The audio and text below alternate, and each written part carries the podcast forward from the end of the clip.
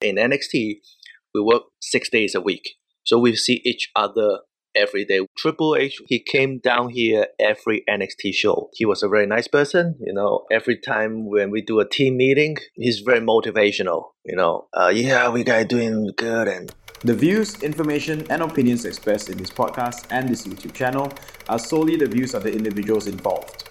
It does not reflect the views of their organizations, employers, and employees, past, present, and future. Like this show? Then rate it 5 stars and subscribe to us on YouTube, Spotify, or wherever you get your podcasts. Uncool is a podcast by creatives at work. It is produced, written, and hosted by Sean Lee Win Chong and co-hosted by Yenling Lo, co-produced by Raven Lim, and edited by Ray Ng. Uncool. It's cool to be uncool. Okay, so Yenling, you know that I am a fan of wrestling, and I actually watch too much wrestling. You know, I'm very excited because uh, we have alumni from the WWE right here. We have Ho Ho Lun, and I think that's very cool. Yes, Ho Ho Lun is Hong Kong's first WWE wrestler, and WWE, of course, stands for World Wrestling Entertainment.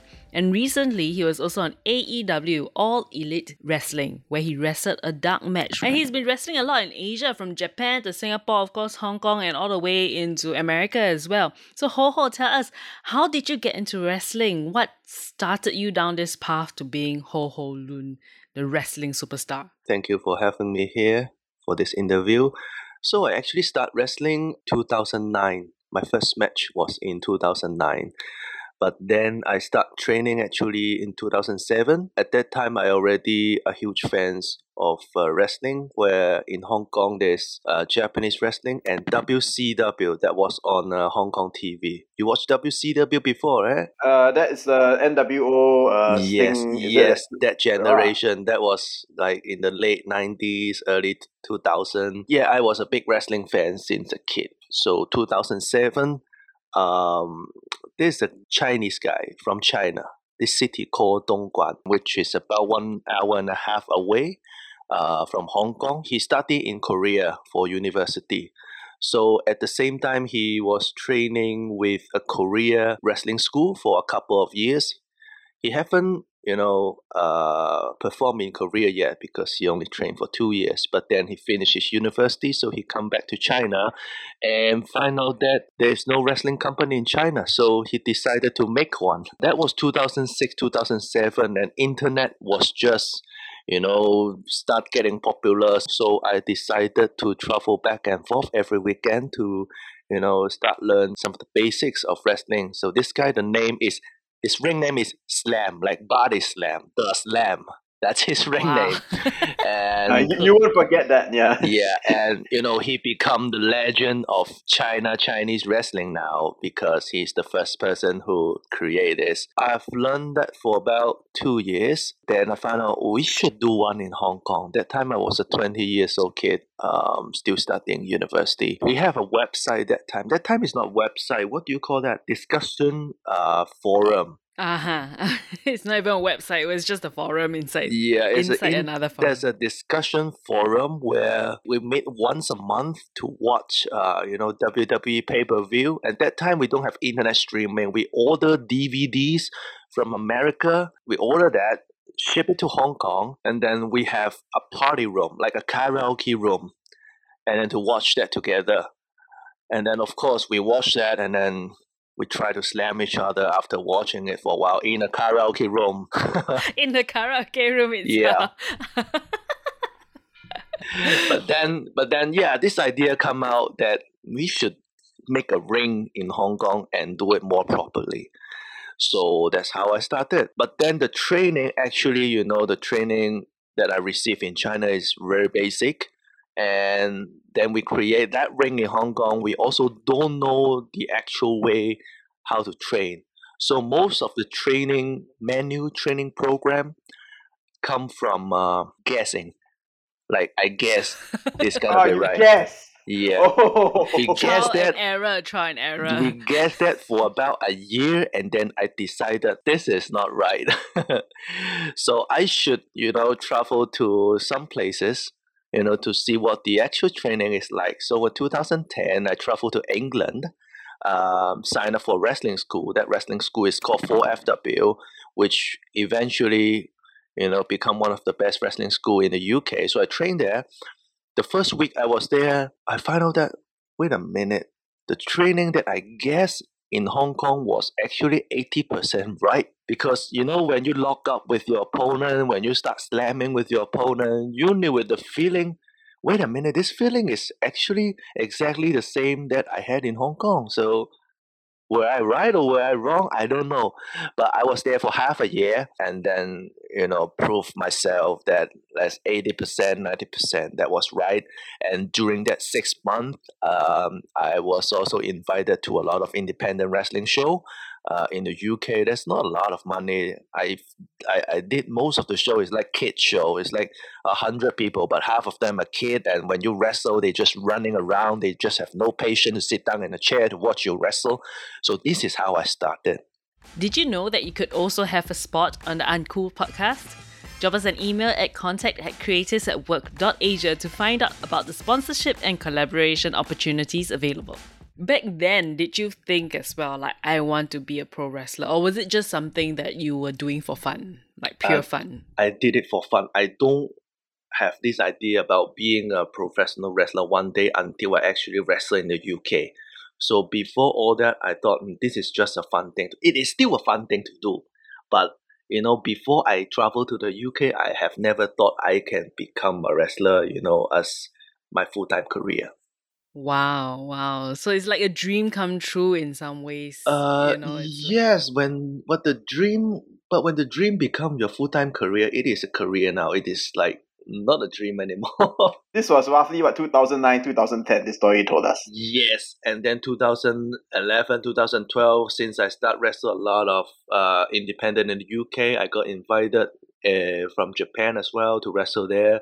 And then I have this idea, mm, I should do this full time. And then from 2012, I quit my full time job and become full time doing this. So you had a full time job. yeah, before. what were you doing? What were you doing before, you Um, know, full time wrestling? I was a salesperson uh, in a hotel. And then I was a research person in a university. So no wonder you can get eighty percent correct because you research. You have a researcher background. so maybe when you did you research and then that's how you make your guess. Maybe, maybe. What did you study in college? I study advertising and communication. A graduate, I I work there sometime as a tutor, sometime as a research assistant. So I research about consumer, you know, consumer. How do you call that? Consumer buying pattern, something like that. Ah, I see, I see. So that's the thing that I research in, and then after that, I just feel bored, and then I work in a hotel, work as a salesperson. So after I worked there for like six months, the hotel decided to shut down the sales department. This is the fate that maybe bring me to become a full time wrestler. Then This is a after the job, I don't find a new job anymore. I'm very curious to know since uh, you mentioned what you know of your past and all that. If I were to go to your old schools, you know, and look at your report card and see what your teachers wrote about you, what would they say? And did they ever think that uh, this boy is going to become wrestling superstar? I start my high school maybe like 2000 and then graduate 2005, something like that. I was a very average student in, you know, how to call that, in points, in grade. I was a very average student. I was not the top. I was not the worst. I was, you know, in the middle. But I'm a little bit, you know, crazy. Um, I don't listen to my teacher much. And sometimes if I hear something that is not my belief, I just go stand up and challenge my teacher. Students in Hong Kong, they used to, you know, just sit down and listen. And when the teacher say one, they don't say two, you know. Um, but I'm the one that when teachers say one, hmm, why it is not two? Why is not ABC? Is why you said one, two, three? Why you don't say ABC? Then I'm I'm those sort of student. Um, but then that time I already like wrestling a lot. So during break time, lunch time, I put on a few tables and make it like a ring and start, you know, slamming with my classmates. And then Oh. like five minutes before the break time's over, I'm gonna reset it back to a classroom setting. That's how I grew up, you know. I, I, I love uh, watching wrestling since very, very young and I do that during break time in school and you know all my friends know that all my friends know that I like wrestling but it's quite surprised that I actually like wrestling until it become my full time job. How is it right now, right? That a hobby has become a career. A lot of people say do not turn your hobby into a career. I mean, that's for art as well, right? A lot of people, that's why they prefer not to sell their artwork, not to sell their craft. How is it like for you, you know, wrestling, something that you love doing? At Um, first, you know, I want to become a wrestler, but then the time passed, and then I I I developed, you know, I established a different kind of, you know, goals. Um, so at first, I want to become a wrestler, and then my goals is, mm, you know, being a producer for wrestling show is also, you know, very interesting. Um, which is still, you know, one of my goals right now. You know, to produce show in Southeast Asia, you know, Hong Kong, you know Singapore as well. You know, I have this idea to produce a show in Singapore, um, which may actually happen next year. Bring some good wrestling to the Asian fans because in Asia, wrestling is not a very popular sport. You know, but this is the best and the most interesting thing that I think that exists in Earth. So I want to, you know, share my joy to the rest of the people who have never watched wrestling before. That's why I want to produce more show, bring the best uh, that wrestling can get, you know, from America, from Japan, you know, to them to see live. Because to seeing live is very different from watching it on TV because you got the camera angle and then you watch the camera, you got a commentator disturbing you. But in real, you know, uh, if you watch it live, you know, you, you you got to interact with the wrestler. You shout hey hey hey, and the wrestler, you know, they they're more motivated when you shout. I've done this for a lot of years. Producer producing shows, and you know, there's a lot of big company. You know, the hardware like the lightings, the stage, and the smoke effect that you see when they enter the ring.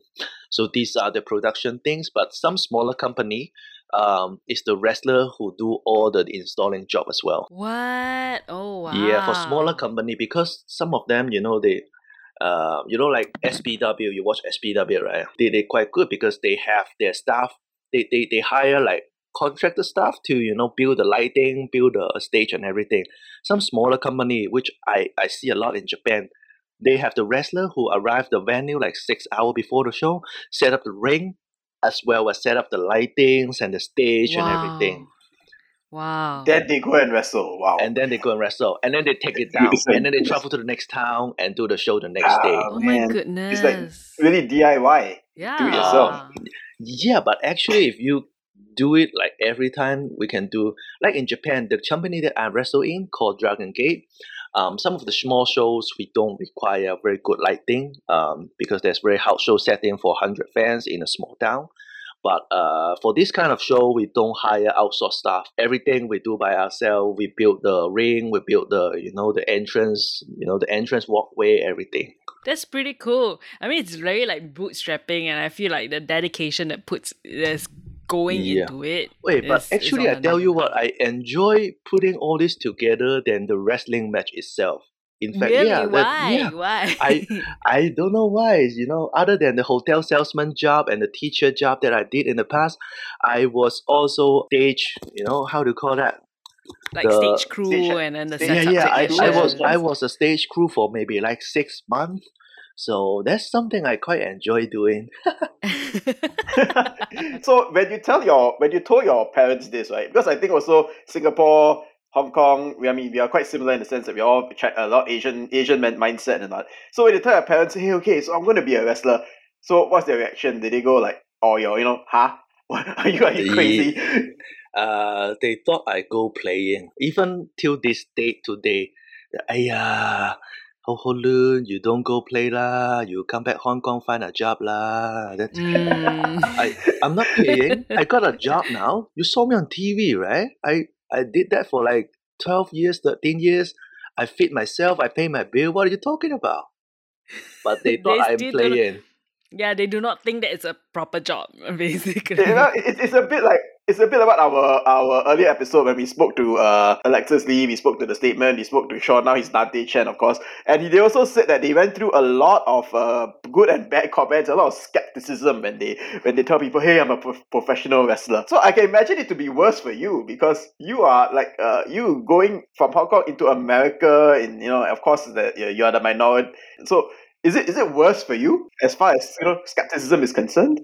I think this kind of concern only happen in Hong Kong. You know, when it, you go to America and your job is a wrestler, oh, okay, you're a wrestler, okay. If you're Japan, you're a wrestler. Oh, okay, you're a wrestler. Yeah, that that's that's a that's a good career. You know, you you you you have the chance on TV every week.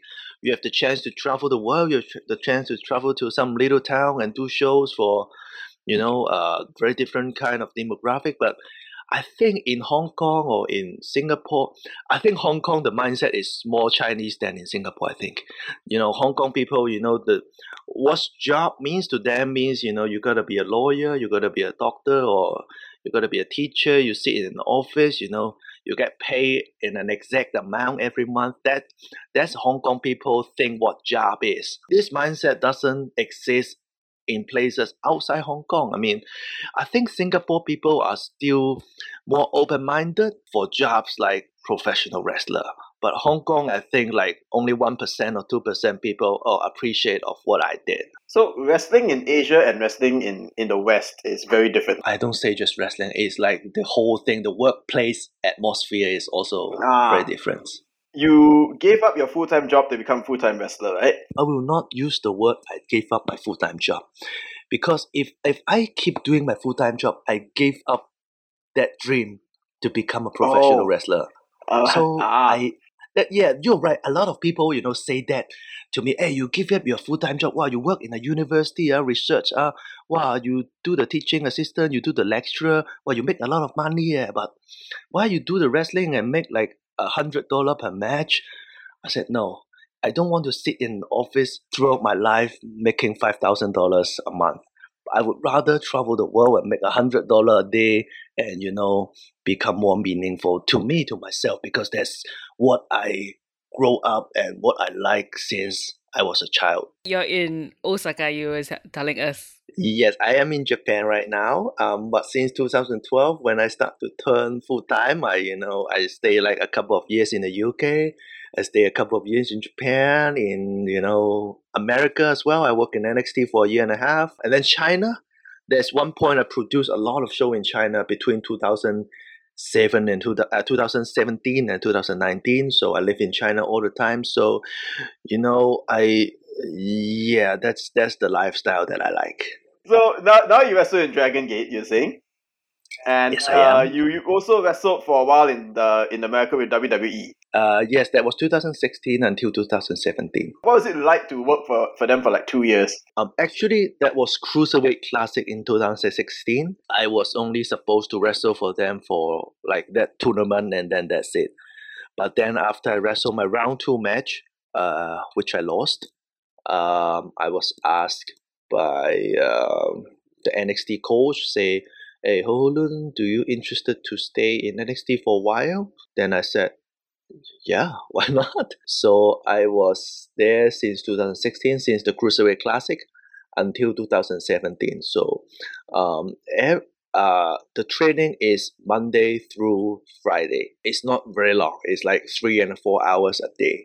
But then when it comes to uh, Thursday, Friday, Saturday, we tour around uh, Florida, sometime out of the state, um, but mainly in Florida. So morning we go to training, and then afternoon we start travel and then we do the show in evening. So Thursday, Friday, Saturday is a longer day. So it's, it's like a full time job in a sense, you see, because you go to work every day, like Uh, Monday to. Saturday. It is. You were trained in NXT by many trainers, including like William Regal, which we know is is a really big name. What is it like to train under such big names like William Regal? So, so for example, William Regal, um, when he come down to the training, he don't demonstrate move, but then every time when you do something good or bad, uh, he make a comment, you know, on the ringside, and every time he talk, there's a wisdom in it. You you gonna have some learning just talking to him because he's he's you know long enough, and he have a different vision than everybody else. He see you something, he'll he'll he'll tell you exactly. You know, he's very honest. You know, and sometimes when he talk to me, there's some comment that I have never heard before. So there's a lot of intelligence just talking to him. You got to work a lot with uh, with a lot of wrestlers now that you know are a lot more what we call the main roster in WWE. I think you worked with Andrade, Gargano, uh, the Street Profits, Ciampa, Otis. I have a, a, a question here on our Instagram. We did some crowdsourcing for our uh, for this interview, right? And uh, this and that was actually one of the questions. One of the questions that came was from uh, at PK Ashton. She said, "I would like to know who was your closest wrestling friend when you were in next NXT." I think she means on the W on the NXT WWE roster, of yeah, course. that time that time when I was there, um, there's another Chinese dude, uh, called Tian Bin, uh, who is also my uh, tag team partner. He is my housemate, so of course I'm very close with him. And then um, there's an Indian guy called Jeet Rama who I always hang out with. Who else? Kenta. You know, when Kenta was there, his name in NXT was what? Itami something. Andrade, yeah. Uh, travel a lot with Andrade, with Nakamura. He was in NXT maybe like three years before me. So we trained in different groups. Uh, that morning, uh, uh, we, we just finished training. Uh, you going? Yeah, I'm going. Uh, yeah, let's go. And you know, kind of things like that. Yeah, I travel with them a lot, you know, um, during Florida shows. So, you know, in America, everybody like drive car. But in Japan, like in Dragon Gate, everybody like the company have a bus that you travel together 20 person travel together america you know some people they they want to go home straight away after the show and then some people ah want to stay in the hotel first then america everything uh like you know uh, handled by yourself. What was your best moment in that two years? that's a very hard question. Um i don't have a best moment but then every day was a good day you know? I guess I mean yeah you're like the, you're like at, almost at the you like you feel like you really do you like feel like you've made it? Because now you're in WWE. yeah the first week. After that oh yeah it's it's it's the job and then of, of course we know that uh, you had to leave uh, because you know I think your mother was ill and that's completely understandable of course and it's the correct thing to do. So I remember I was uh, in Hong Kong for holiday in Hong Kong. Uh, so that time I was in NXT. And then I said, hey, mom, where are you? Eh, I'm in hospital. What are you talking about in hospital? So that moment I went to the hospital and I find out that she has a very serious health issue. Then when I over my holiday, I go back to America. I was saying, yeah, my mom have a problem. She probably don't live for another six months, and then she gonna be over. So can I just quit my job and you know stay nearer to her? Actually, nine months. Oh, okay. That's- So a bit longer Actually, lah. for a bit That's a bit longer than what the doctor said, but I think doctor just give up a buffer. Is there any time now when you look back and you think, man, if I, that didn't happen, I could stay longer than two years. I could be like those guys that I worked with, like you know, the Street Profits and Otis and all that, and be on Raw and SmackDown. And if if only if only I stayed longer. Uh, yes, uh, I think about that every day. you know, we, we we came in the NXT Performance Center around the same time. They were there, and but you know, I'm also in a very good position now in Dragon Gate because Dragon Gate is actually the company, the Japanese wrestling company that I watched growing up. Um, we have WWF on Hong Kong TV, right, for free. But then, if I want to watch Japanese wrestling, oh, I don't speak Japanese. Um, I was just gonna ask you, yeah. yeah, no, I don't. I, I speak a little bit now. I just can barely order my food in a restaurant. Just you know, two two months ago, I start ordering food in Japanese. but then the last two years, I only order food by this, this, this, and that, that pointing. So uh, in the past, when I need to watch uh, Japanese wrestling, I got to order uh, Japanese DVD from an American web shop, you know, online shop from America because I don't speak Japanese. So the DVD I watch uh, that I watch actually travel the world to come over to my house and put it on my DVD player to watch. And that time I was watching a lot of Dragon Gate. If I need to compare going to WWE and coming here to Dragon Gate, which one you know make my life happier, I would say here. But but how do you feel about seeing your friends now that hey I was at NXT with you and now you're in the Royal Rumble? we are still doing the same thing. You know, we are still entertaining the fans um, in a different scale. Um, but yeah, but I mean, if it's not that a year and a half in NXT, I wouldn't be here in Dragon Gate. So you know, this is this is uh this is life. And which also leads me to one more to this question we got online.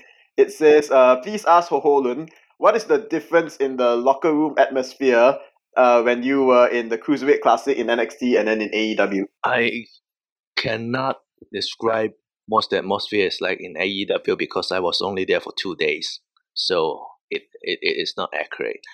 Um, but NXT and Cruiserweight Classic, the backstage, it, it's very diversified backstage. So most of us are not coming from NXT. Most of us come from different company, and then we just gather together and you know do this cruiserweight classic. So everyone we don't know each other. You know, some of us might see each other in some other shows, but you know we don't see them every day. But in NXT, we work six days a week, so we see each other every day. We see each other more than our family. You know, because a lot of them, even if they are American, they travel from the other state, come down to Florida, and you know take up this opportunity. We see each other more than we see our real family so it's like a family. Uh, nxt backstage you know everyone know each other you know it's like 50 60 people in the backstage but uh we can all have fun you know we see each other every day we train together. So yeah nxt is more like more team spirit in nxt um yeah this is what i talk about. I, I, I'm, I'm just imagining like you guys were in the ring beating each other up, and then after the show, like, okay, come, let's all be all friends again, and let's go hang out. Uh yeah, basically that's what we did.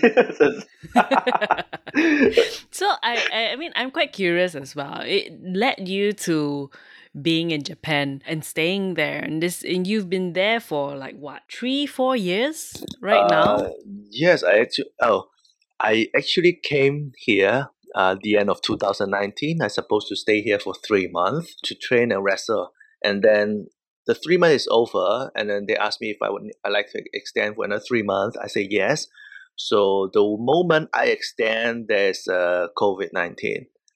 So my three months extension become three years. Two years. But so, in in that period, there wasn't wrestling, right? For various uh, safety measures I, I think in Japan, we only stopped for about two months, and then we start doing show again, but in like fifty percent capacity. And you know the fans are not allowed to shout, so it's like watching a, a silent movie. Yeah. yeah. How was it like? Because I've I watched your shows as well, right? And it's quite interactive. Your own moves and stuff. It's it's very interactive. And now without that, how was it like during that period of time? At first, it's yeah very difficult at first, um, because it's not just my character. You know, wrestling itself require a lot of involvement from the uh, live audience. You know, to make it like a good show. So at first, it's very difficult. But then after about like six months, the fans start you know clapping hands and do all that. So you know, it's only like a couple of months that we do this job very difficult. But then after that, that's all right. You know, in Japan, it's all right. They also start the the fans have started to learn as well yeah, how to. They're still very silent, but then they start clapping hands and you know. Sometimes they can't hold their laugh and then like that, you know. so but cute. when but when like two hundred people like trying to hold their laugh, it's still like you know you you, you, you can, can, still hear some reaction. so, so 2022, of course, you know everything's all in better, everything's improved, uh, crowds can be larger and all that. Uh, of course, other big news in the wrestling industry as well is how in you know the Vince McMahon, we know that he's the chairman of of WWE before he retired.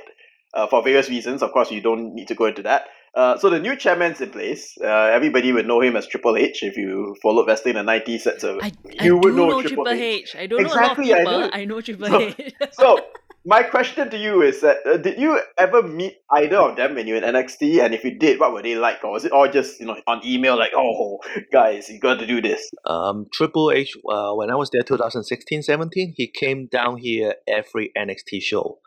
So I basically see him every, uh, not every week. That time NXT was not live. They tape it like three episodes every three weeks. So I basically see Mr. Triple H every three weeks.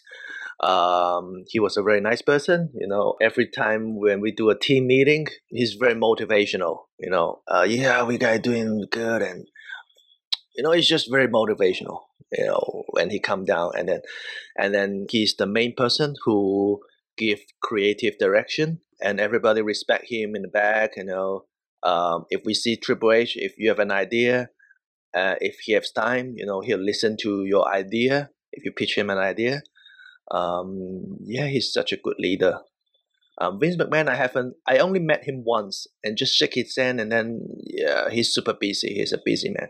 Vince McMahon was there every Raw and SmackDown, no matter where they go. You know, um, you know WWE they tour the entire country. You know, so today he's in West Coast, and tomorrow he might be in the East Coast, and then you know Wednesday he might be in Saudi Arabia doing all this meeting. So he's a really busy man. So you know, I got to able to you know just shake his hand. Yeah, my name is Ho Ho. I don't really pitch idea. You know, I I was only there for one year. You know, the moment that I left, I still you know try to figure it out hey, where to get what and you know how to get this better. You know, one year is not enough to you know get things. You know, I was here in Dragon Gate like this is my third year, and I just been able to. Uh, you know, the first the the, the other problem is, is that I don't speak Japanese, right? But then I just start picking it up. Uh, who do what and where to get what, you know, those kind of stuff. Oh, right. So, how do you feel about this change now? Uh, you know, because the product is clearly very different, right? I mean, it hasn't been a very long time; it's been a few months, but we can see changes in the product. So, how do you feel about it? Um, yeah, they used to fire a lot of people, right? And every month we see news about uh, yeah, we're releasing like ten of them, we're releasing twenty of them. But then the good news is the last how many months already? Three months already, right? Yeah, at least, yeah. Uh, the the only news that I saw is like they hire somebody back, so this is only good for business. So I think we're all very curious to know because this podcast is a lot of uh, media and creative individuals and freelancers, and many of them will come from media and events background. So I think they probably want to know if you look at wrestling as an event, and especially when you're in NXT, what was a day in a in your life if you let's say you had a show? Is it as you said you trained in the morning, then you quickly rushed off to the show, or was there a lot more to so it? So that was the house show that I talk about. So house show, um, since we have like fifty people there, so there's a small house show in Florida where the wrestler themselves build the ring and the lightings. That's the oh, small this house show. Six, six hours. Yes. um, there's a bigger house show which do out of the state that we only need to travel because the travel already takes so long. So we only travel, wrestle, and go home. Um, when it's NXT taping, um, that time the taping still happen in Full Sail University. So there's an event hall that's empty most of the time. Nowadays they do it in the performance center, I think. So everything is set there already. So you just only need to show up and the ring is there. But then that time was Full Sail University. You got to build the ring and you know the lighting change every time because that's an event hall. So they do different events. You know. Uh, oh, it's a university, so if it's not yeah. an NXT day, so you know for that time we actually prepare a day before because there's so many lightings, and then you see the fireworks, and then the stage. Sometimes they got the the the how to say the thing to you know do like come up, up. Right. Yeah, yeah, yeah. Hydraulic. yeah, so so like that one we prepare a day before. If it's pay per view, of course. If it's WrestleMania, they prepare a month before because they need to turn a stadium into a wrestling ring. You know, it, it depends on you know the scale of the show. If it's so big or if it's like so small that treat you know 150 fans. You know, there's there's different. So I'm also very curious, right? Very practical questions I have. You moved overseas to somewhere where you don't even speak the language, right? Uh, maybe in school before that you already learned. Of course, you you know Chinese, your Cantonese, your uh, English, and then you move to somewhere where you totally don't speak the language, and three years on, uh, you're learning the language. How is it like, you know? Because I, I think for for us, uh, at least a lot of um freelancers here in Singapore, we are always thinking of like, oh, I want to go overseas, and Japan is a very popular country. What was it like for you? I'll tell you an interesting story. So I first came to Singapore maybe 2013. So they said, yeah, Singapore speak Chinese and English. So yeah, um, and then that time SPW was just first started. Um, and then I have uh, like a six month of no plan going on. So I come to Singapore. I stay like three, four months. I, I remember to help them with some training. But that time I only wrestled for like three years but then still more than most of them. so I come down and you know help them with some training. So we talk on Facebook first. Uh, messenger. I will speak English, Chinese here, no problem. First day I come down here, the English I don't understand. The Chinese I also don't understand because you guys mix a lot of Chinese with English, and the English not, is not, not, the real English. It's not English. so I was like, you guys speak English or what? because that time I just came back from UK. So my accent still got a little bit British. I still eat fish and chips and drink tea, you know, things like that. So I come down, I thought the English is something like that. This is the first time I was in Singapore, so you know I don't know, right? So I come down, eh? Eh? What are you talking about? Eh? I actually don't know the first week. The first week I'm in Singapore, I was like so confused. Huh? You know, I, I met Andrew. Andrew talks so fast, right? Alexis Lee talk even faster. I was like, uh, wait, wait, wait, you you 说中文好不好？说中文啊。啊，好啦好啦，说中文啊。Then the 中文 I also don't understand. oh my goodness. Yeah, yeah, I've met a few like foreigners who just came over to Singapore, right? Said I thought I know English. I came to Singapore, I have to learn English all over again. yeah 啦，and then the 中文都不一样嘞。中文我说哎，那那广东话会吧？广东话 then I find out Cantonese is not young people don't speak Cantonese, only old people. Mm. I don't know Yeah, if it's the that's fact right. or not. Then, I, I, I I think it's in Singapore that generally is the case because we don't do like Hong Kong. You do school in Cantonese, right? Yeah, yeah, yeah, Uh, yeah. yeah. It doesn't. They don't do school in Cantonese. like here, even so- Chinese but- is a But struggle. you can ask Alexis Lee to speak to you in Cantonese. I think it'd be funny. she cannot, she cannot. She, her, her, her Mandarin is also like so fast that 不懂,我不懂,我不懂. so yeah, this this is this is the thing that I want to mention. So I thought I know Chinese and English, so I come to Singapore, I don't understand anything. And then there's one point I was living in Chongqing, 中国 Chongqing, Sichuan Chongqing, you know. So I thought they speak Mandarin. And then the Mandarin, they got so much the R sound. So. I also don't understand. Even we speak the same language, we don't understand. But then, you know, uh, the time passed and then I stay there, I get used to it. So it's okay now. I think even in Japan, I speak zero Japanese when I come to Japan 2019 And then I don't know, people are saying about me or, you know, they're trying to, you know, uh, say good about me. In Singapore or in Chongqing, China, took me like a couple of weeks to get used to it. In Japan, you know, took me two years. But then it's fun, you know. In coming back to Japan here now, I don't feel like I don't know what's the word in English. 没有那个海外感. you don't feel like uh, you're going overseas. Go, yes. Say, like, yeah. So in Japan, when I come down to Singapore, I don't feel the Hawaii gun also. I come to Singapore, I feel like home. You know, I eat the Chinese food. The food is so nice. And then I was in Singapore and Thailand for like three weeks last month.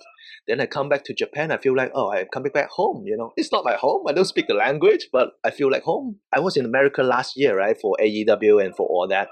So I haven't been in America since 2017. So it's like three years away. Oh no, five years away uh, from my last visit. Then the moment I land New York, get on my rental car, then oh, I feel like home. So, you know, that these 10 years just develop the thing to my inner self that everywhere is home. 我没有海外呢，我没有 overseas 呢 Everything is home. it's really like the world is your home. One question we got online is so after all you've experienced now, will you go back and take part in a cruiserweight classic again if they if they held one?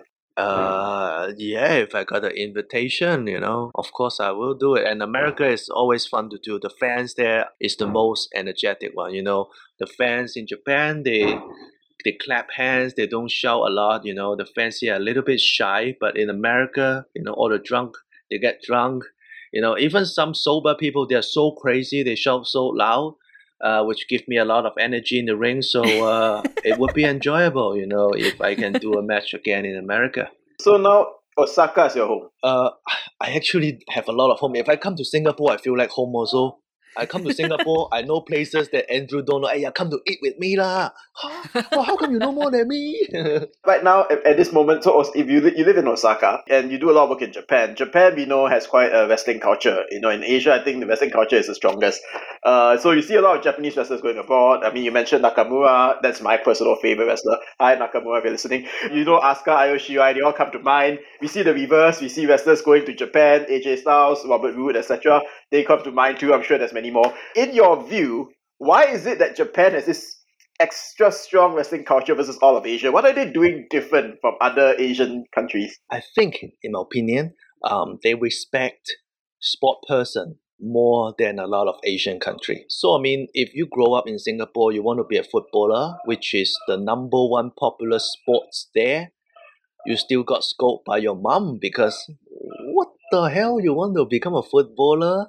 You're gonna eat when you grow up and you don't have money there, right? But then in Japan it's different. In Japan you want to be a footballer, okay, the mom and dad are going to send them in, you know, summer school and make sure the kid actually likes it. If we find out the kid likes it, yeah, become a footballer is is okay because you know this country we respect sports persons so much and you know um, actually there's an olympic team and you know we can go to the world cup and do all that there's a platform.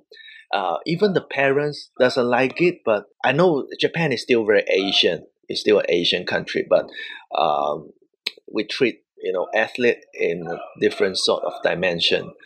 Um, and also there's a platform.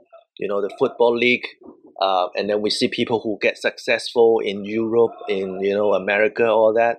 So you have seen people who success in the past that give you give parents, um, you know, the confidence to send their kid to do something which considered risky for their career, but there's no risk at all. You know, everything you do, there's a lesson to learn. So you know, this is my mindset but this is not very Asian. so here's a very Asian question for you, since you mentioned that. It came in also on our our Instagram, and it's from Mark Tan. He says, I would like to know normally how are wrestlers paid? Is it by the month? I think because a lot of freelancers, as we know in our industries, work by you know we are, we are daily we pay, paid by the gig, right? We paid by the day, we are paid by the and so on. So does it work the same for wrestling? Like you're paid by the match or you're paid by like, yeah. in know? America, there's something we call independent wrestler, mm. which means they don't have a contract like AEW they give contract, WWE they give contract. So when give contract, of course there's monthly salary or yearly bonus and things like that. But there's a lot of us called independent contractor. We pay by match, or if we sell a certain amount of ticket and we get a certain amount of percentage. It you know this work exactly the same as every sort of business. And then wrestling, you know, if you don't have contract, you pay by match, sometimes a few hundred, sometimes if you're good enough, pay you a thousand, you know, things like that. A lot of new new uh new rookies who wrestle for like only one or two years, they need more ring time, they need exposure. You know, some promoter take advantage of that and pay them a hot dog. Yeah, that, that that's a joke that we always, you know, make when we wrestle in America. oh, you know, yeah, that's that's when. But when you're a new guy, you don't have drawing power. You don't draw fans. You get paid a hot dog. you know that that's the joke that we always talk about. But but in some way, that's quite true sometimes. But if you're good enough, you get paid a few thousand dollars for match. Sometimes if it's over ten thousand for match, also you know exists. Oh, it, it, well, that's a big range, huh? Yeah, that's huge range. So, I mean, if you don't mind us asking, because you've got, you've had a lot of experience. Clearly, you've been all over the world you you know you've been east, you've been west, and so on, and you've living essentially most of your life is a, is, a, is I mean, a lot of a large portion of your life is as a freelancer, I guess, if, the way you described it by the match and so on. How does this affect your uh, psychology towards life? Like, what is your psyche of living? You know, because it's you sound really happy. Yeah, as I said, you know, if I stay in an office and do my job in the university, I got paid a fixed monthly salary. You know, sometimes I just sit there, do nothing, but I still get paid for the day. But then as a freelancer, uh, you know, you gotta work hard to get your money. Uh, because you're not get paid fixed, you know, you work one day, they pay you one day. But if you do something extra, for example, you sell a ticket, um, you sell some T-shirts, you sell something else, they pay you more. So um, I think this is more motivation to life uh, when it comes to freelancer, you need to be more creative to make end meets, you know, because you can't sit there and wait for the company to give you direction. Because you, when you're a freelancer, you don't have a company. You are your own company. You are your own manager to motivate you. You know, it, going to America actually is just very simple thing. But if I make a theme of it, like Ho Ho Lun US tour, Ho Ho Lun Asia tour, um, that would make the fans um, easier to remember who I am. And you know, the other promoter, you know, the local promoter will also be very more interested, you know, to see Ho Ho Lun Asia too. You know, wow, this Ho Ho Lun tour come to Thailand and then come to Singapore. Mm, yeah, we can do something like that. You know, in their uh, uh, in their point of view, you know, they save their cost because you know I travel like every time not one way ticket. You know, it's easier. Uh, they split my cost and then and then they also know that I travel a lot. You know, uh, not only wrestle, I every time when I travel to a country like Thailand, you know, even to Singapore, you know, since I have my experience in Japan and in America, I share a lot of knowledge. Um, that you know, share my experience. You know, tell them my story. Sometimes it's not about wrestling skills. It's about what you have seen overseas. Sometimes you've seen so much. Then you need to ex- you need to you know share this experience. So for them they don't repeat you know they don't make the same mistake you know so they don't waste their time and all that. So it's more than wrestling skill when i tour in asia um, to tell them what's the real wrestling world is about in america and in japan. And this is where this question comes in because we got a question on our Instagram from none other than the statement. And he says, the statement wonders if Ho Ho Lun is man enough to face him again for a rematch in a submission match. Why is it submission match? Why isn't it not a normal match pinning one, two, three? Why does it have to be submission? Yeah, Statement is already in his home country now and he's making the rule now for me. What the hell is thinking? Wrestling is like pinning somebody one, two, three. I don't want to submit him. I just want to pin him one, two, three. Statement is a little bit crazy, huh? Making rules for wrestling. What's he talking about? Singapore Pro Wrestling SPW will be celebrating their 10th anniversary with two nights of pro wrestling action. Here's champion Alexis Lee with this message. Riho, the first ever AEW Women's Champion. Is that not good enough for you? Mei Suruga, trained by the legendary Emi Sakura. But I've wrestled Sakura all around Asia, and for the past few years, I've kicked her ass. So what? Newsflash, girls. It's my ring, my country, my hometown. For the past nine years, I've been wrestling. I've been digging my way up from the bottom to get to where I am now. Think that's gonna make it easy for you guys to come into my ring and beat me? So the three of us at SPWX Astronomical Anniversary for the Queen of Asia title. I'm gonna beat your asses, bitches. Catch Alexis Lee, AEW Women's Champion Riho, WWE and ECW legend Tajiri, SPWC Champion Aiden Rex, Ho Ho Lun, The Statement Andrew Tang, Chris Brooks, and many, many more. SPW Astronomical Anniversary, November 24th and 25th, 7 pm at Fucha Building. Get your tickets now at brownpapertickets.com. You've become quite a marketing person for yourself as well. You've become Uh, quite I creative in the way you to. promote. Which is interesting, right? Because you don't think about it, right? If you people think about, "Ah, I'm just gonna wrestle, that means I'm just gonna wrestle.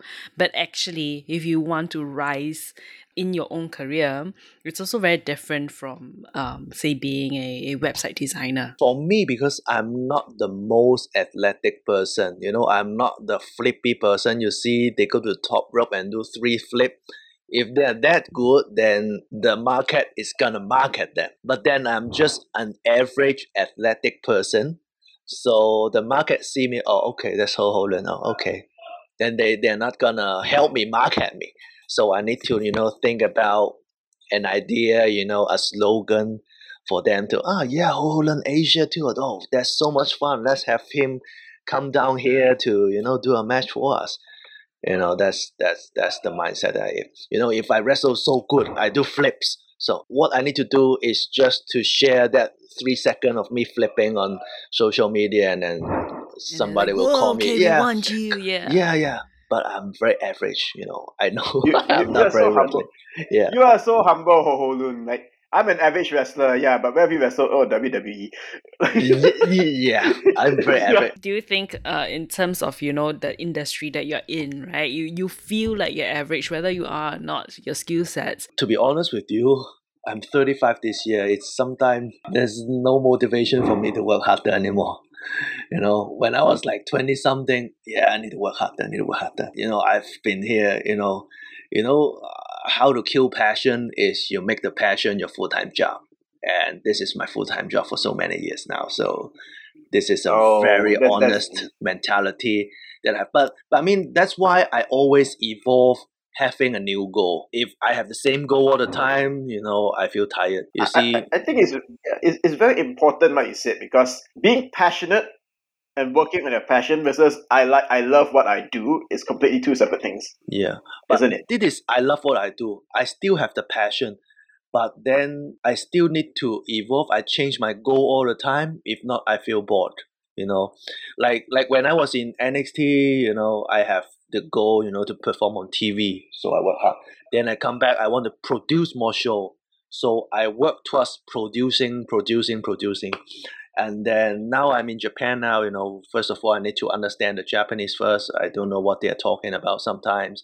So I need to learn more Japanese, you know, the language, and then to try to work together and, you know, do things with the company. You know, Dragon Gate is the company that I watch uh, when I first, you know, when I was a kid.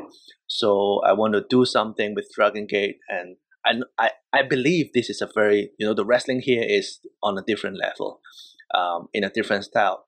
I don't know if you have watched dragon gate before but if you watch it you'll find out um, the style is very different from uh, most of the wrestling outside. Even in japan they have a very unique style.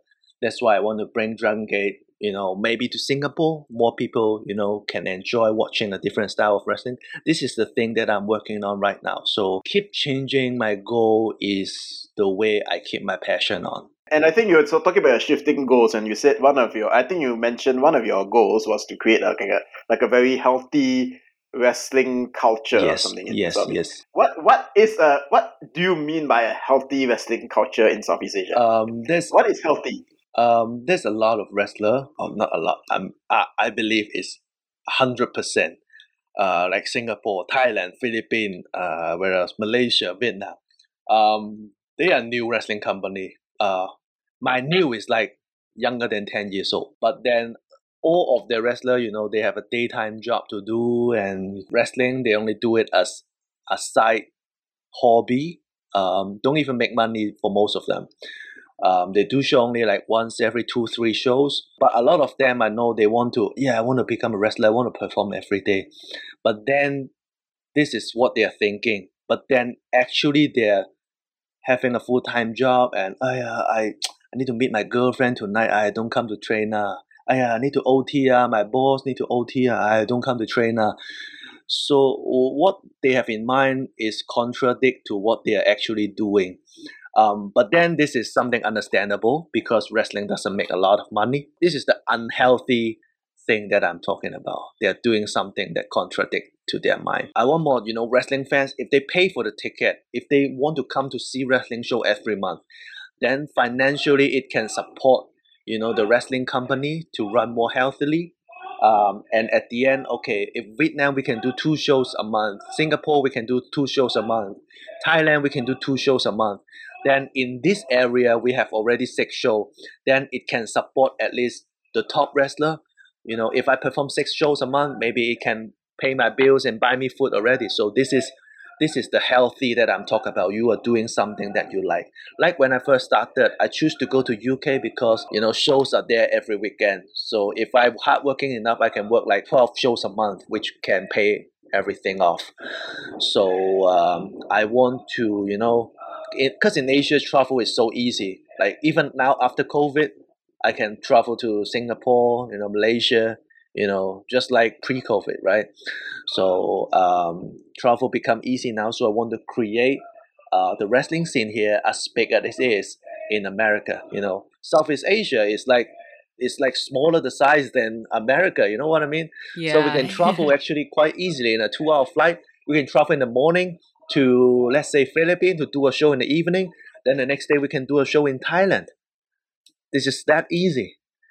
So uh, I hope you know, um, yeah, to create something like this in Southeast Asia. It takes times, but uh, yeah, you know what. I So mean. for people who would like to enter that, that the industry that you're in, what kind of advice would you give to them?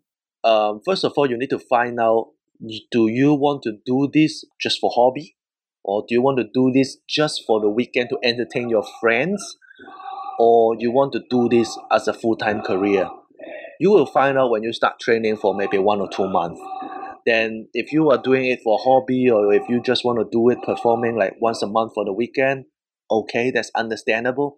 But if you want to be a real wrestler to pursue a career, you know, as a wrestler, then you need to evaluate, you know, your full time job, and then you will gonna be it for a couple of years with no money. But then if you can pass through that, that's gonna be okay. I also ate for a couple of years in England. The first show that I uh, attend, they take advantage of me being a new guy. They pay me five pounds. Oh, really? A Five hot dog pounds lor? for the day. The hot yes, dog.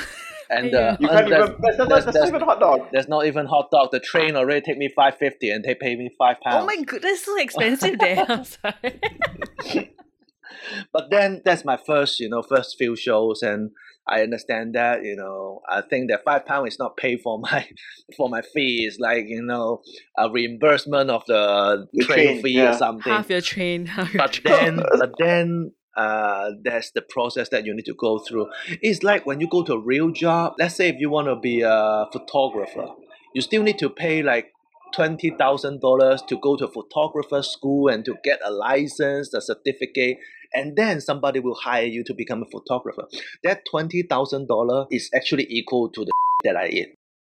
You know what I mean? Mm, So it's this your is school, my basically. this is my school fee. The two years is my school fee, but then it's in a different way. I'm very interested to know then what is your relationship with money, uh, Ho Ho Lun? I mean, what is your psychology towards money? I don't know. I don't. I don't do saving. I spend all my makeup every month, so I just enjoy my life. I don't have, you know, uh, philosophy to money. Really, don't have. Is that a concern for you? Because I think you live in Hong Kong, right? And we all know Hong Kong is notoriously expensive. Uh, Housing is the oh my god, it's so expensive. So is it a very big con- concern for you i- i- and your family that you're living this way? That's why I don't live in Hong Kong anymore. so I don't think we're buying a house in Hong Kong anytime soon. uh, no, I don't think the bank want to mortgage money to me because I spend all my money every month. So here's a question that we ask all our guests, right? When do you think you were the most uncool then, and what would your current self say to your past self then? If I say I don't have a lowest point, would you believe that? I know. I was thinking that mm, was was it per- perhaps like you know when your mom was having her problems and you had to go back and you had to give up WWE and so on. Then the moment I quit my job in America, when I go back to Hong Kong, there's a Macau promoter who already get in touch with me, and then they want to do a wrestling show in Macau. So, oh, that's really great timing. And then I moved to Macau. Macau is like an hour away from Hong Kong. That's that easy. And then I, I, I can actually finish my work and go back to Hong Kong and have my dinner. So that's that's And- not a big deal. And of course, spend time with your mom. right? Yes. So that, that six months is great. You know, Macau is a great city. You know, uh, you you know where Macau is? It's like the Las Vegas of China. You yeah, know, yeah. hotels, casino, everywhere. It's twenty four hour nonstop. So Macau is fun. The bus, the ferry to Hong Kong is like twenty four hours, so I can go home whenever I want. And living in a you know Macau is so much fun. The entertaining city, I think. Um, so yes, there's one point I feel very uncool uh, when I quit my job, but then next minute, it's literally next minute, I got that new job in Macau, which you know I can take care of my mom and at the same time live in Macau, at the same time do wrestling as well. You know, uh, wrestling and producing, which I enjoy a lot. I didn't produce a lot in in America. Uh, not a lot. I cannot produce in America. I'm just a wrestler. But then in Macau, I do both. So uh, yeah, I feel uncool myself for maybe like three days, and then when I get this new job, everything sorted. I just love um you know different guests that we've seen on this show uh in one way or another they all love their jobs a lot and i feel that there's one lesson that i've learned you know talking to all of you and including you ho ho which is i think when you actually love what you do. You have pride in it. You put you know your whole you dedicate your life to it. In one way or another things will straighten out for you. Yeah, it happens a lot of time to me like that. So, Ho Lun, if people want to follow you on their on your socials, right, where can they find you? And and if they want to, you know, drop you a message. Yeah, I'm on Twitter. I'm on uh, Instagram. Uh, it's H O H O L U N seven one nine. Yeah, just drop me a DM if you want to. Uh, if you want to come to Japan and watch wrestling live, and you don't speak the language, DM me and I'll handle it for you. You can also check out uh, www.prowrestlingtees and search for Ho Ho. You can find some Ho Ho merchandise. Uh, that, of course, would be supporting him for his uh, Asian uh, tours, which he's taking very seriously. Uh, and on that note of serious, I so seriously hope that you drop us a like, you subscribe to our podcast if you haven't already. That's right, you can get updates on our new episodes as well as catch up on our old episodes, drop us a five star rating, leave us a review, and just support us because it's cool to be uncool. Like this show? Then rate it 5 stars and subscribe to us on YouTube, Spotify, or wherever you get your podcasts. Uncool is a podcast by creatives at work. It is produced, written, and hosted by Sean Lee Win Chong and co hosted by Yen Ling Lo, co produced by Raven Lim, and edited by Ray Ng. Uncool. It's cool to be uncool. On the next episode of Uncool, What is your philosophy when it comes to, like, what, what is success to you? quite honestly speaking, if you're not happy, don't do it. I put myself in a situation where I stayed in a job uh, for 10 years and I was very unhappy. Uncool, new episodes every Saturday.